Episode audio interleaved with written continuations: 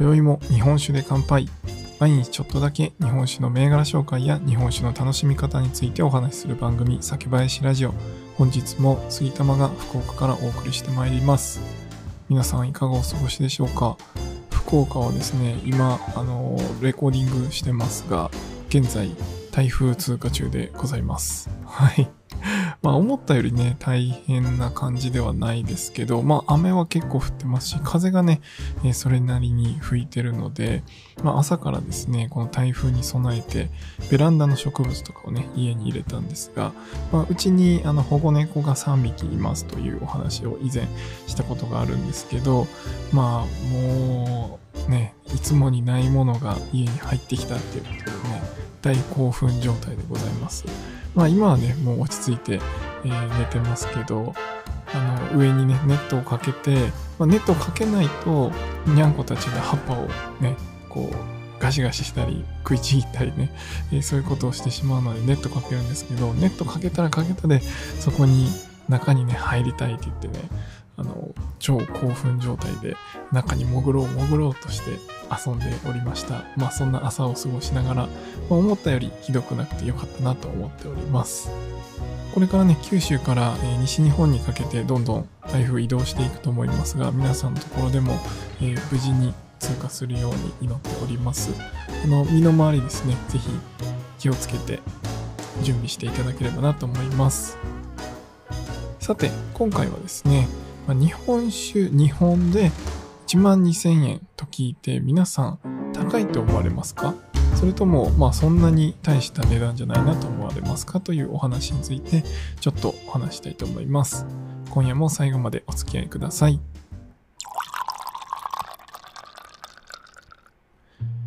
ということで、まあ、あの、この日本酒2本で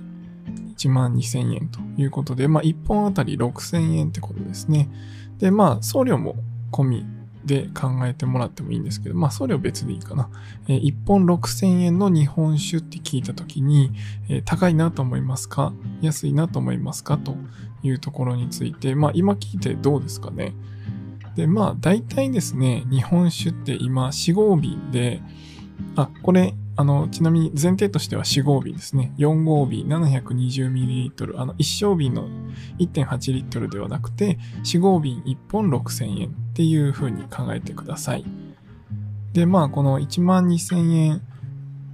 で、まあ、2本セット、まあ、1本あたり6000円っていうことで、まあ、この日本酒の通常の価格帯、まあ通常というか今一般的に日本酒で売られているその4合瓶の価格帯っていうのはだいたいまあ1000円から2000円の間、まあ、だいたい1500円ぐらいの価格帯が多いのかなというところです。でまあ、一方で、えー、2000円超えて、まあ、3000円、4000円、5000円、まあ、そのあたりになってくると、まあ、ちょっとこうハイクラスなのかなとか、えー、ちょっと特別感のあるものなのかなっていう感覚がある方が多いかなと思います。でも5000円超えてですね、1本6000円とか1万円とか、そうなってくると、あんまり買わない方の方が多いんじゃないかなと思っています。で今回、まあ、この日本酒2本で1万2000円っていうのは、昨日、宴っていう、まあ、日本酒と焼酎の協会が始ま、始めた、あの、ライブコマースのサイトがあるんですね。で、まあ、そこで限定で売られている風の森という銘柄の、まあ、限定酒が日本で1万2000円ということで、まあ、僕は昨日買ったんですね。で、まあ、これに関して、まあ、限定で、えーまあ、これからいろんな技術をどんどん伸ばしていくという、まあ、その風の森さんの、応援にもなればいいなといったところとか、まあ、技術的にこう面白いことをされているので、そういうのを知りたくて、で、もともと風の森がめちゃくちゃ好きなので、まあ、それで1万2000円では別に、あの、特に高いなとは思わずに、まあ、買いたいっていう方が先行したので買ったという感じです。で、まあ、日本酒界、日本酒業界っていうのは、割とその原料を元に値段が決められていたりします。で、まあ原料元に値段を決めるってことは、まあ、例えば使う酵母だったり、あとは酒米ですね。酒米をどれぐらい使って、えどれぐらい削っていくかによってもまた原料費が違いますよね。で、そういったところから、まあ、原料をもとに計算していって、まあ、それにプラスアルファ少しだけ利益を乗せて、で、間の中間で、あの、酒屋さんとかが入ってくるので、まあ、その分で少しずつ乗っていってっていうふうに、こう、値段が決まっていくんですね。で、その原料から、えー、まあ、プラスアルファちょっとだけ利益って言ったんですけど、まあ、ほとんど利益ある、あるようなないようなっていう感じなんですよね。まあ、本当にその1本作るのに必要な値段を、えー、坂倉さんは請求されているというイメージで思ってもらったらいいんですけど、まあ、そうすると何が起きるかっていうと、もちろんその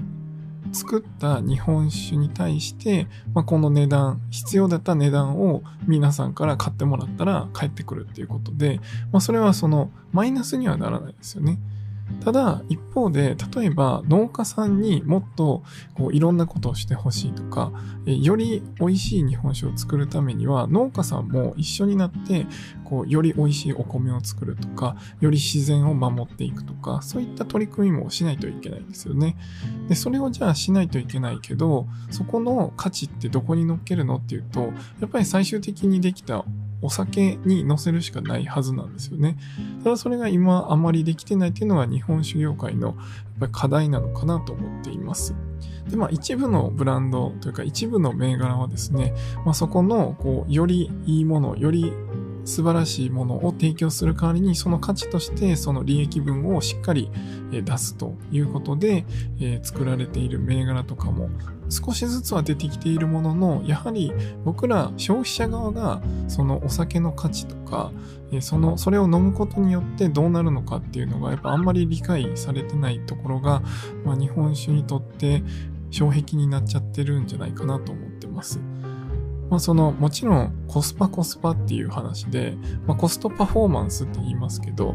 こう、美味しいものを安く手に入ればいいよねっていう頭はもちろんあるんですが、まあ、お酒の価値って、そ安く美味しいものが手に入るだけでいいんだろうかっていうところを、ちょっと皆さんにもなんとなくこう考えてもらえると、これからもっと美味しい日本酒がより長い期間取り扱っている、まあ、存続していくことになるのかなと思ってます。まあ、これはね、僕の個人的な話個人的な意見ではあるんですけど、まあその、日本酒を作るっていうその原料だけじゃなくて、さっき言ったその地域との取り組みのために、こういうことに投資していきたいんだ。例えば森を守るとか、えー、その水質をきれいにするとか、まあそういったこともいろいろありますよね。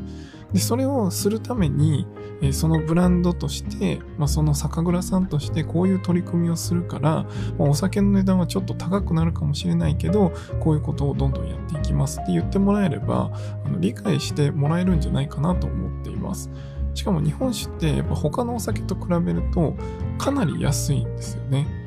まあワインとかあのご存知の方かって、まあ、もちろん安い価格帯のワインはあるものの、まあ、やっぱり品質の高いものって言われているものに関しては、どんどん値段が上がっていくはずなんですよね。でも日本酒って一律1000円から2000円ぐらいの価格帯にこうギュッと集まってるような形になっていて、そのこちらの消費者としても何を別、何を違いにして選べばいいのかっていうところもまあ、そのせいでわからなくなってるところはあるかなと思ってます。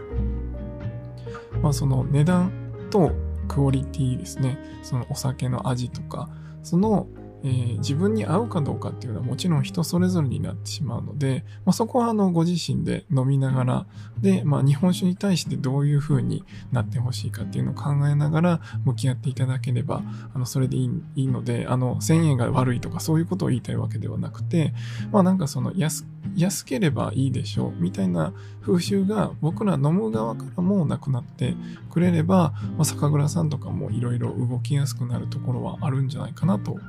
個人的には思ってます。なんで今聞いていただいている方でですね、まあ、あの、もちろん安く美味しいものが飲めるのに越したことはないです。あの、財布のね、紐が 硬いご家庭もあると思いますし、まあ、あの、より安く手に入れば、それだけいろんなものが飲めるっていう意味で、もちろん安く手に入れれる分にはいいんですけど、まあ、安いものと値段が高いものに関して、まあ、これからこういろんな取り組みとか含めて上がっていく分には僕は全然いいのかなと思っています。皆さんはどうでしょうか？ぜひですね、なんかこの日本酒の価格について何か思ってることがあればコメント等で教えていただけると嬉しいです。では今回は以上にしたいと思います。酒ピース、お酒のご縁で人がつながり、平和な日常に楽しみを。お相手は酒林ラジオパーソナリティ杉玉がお送りしました。また次回の配信でお会いしましょう。良い夜をお過ごしください。えっ?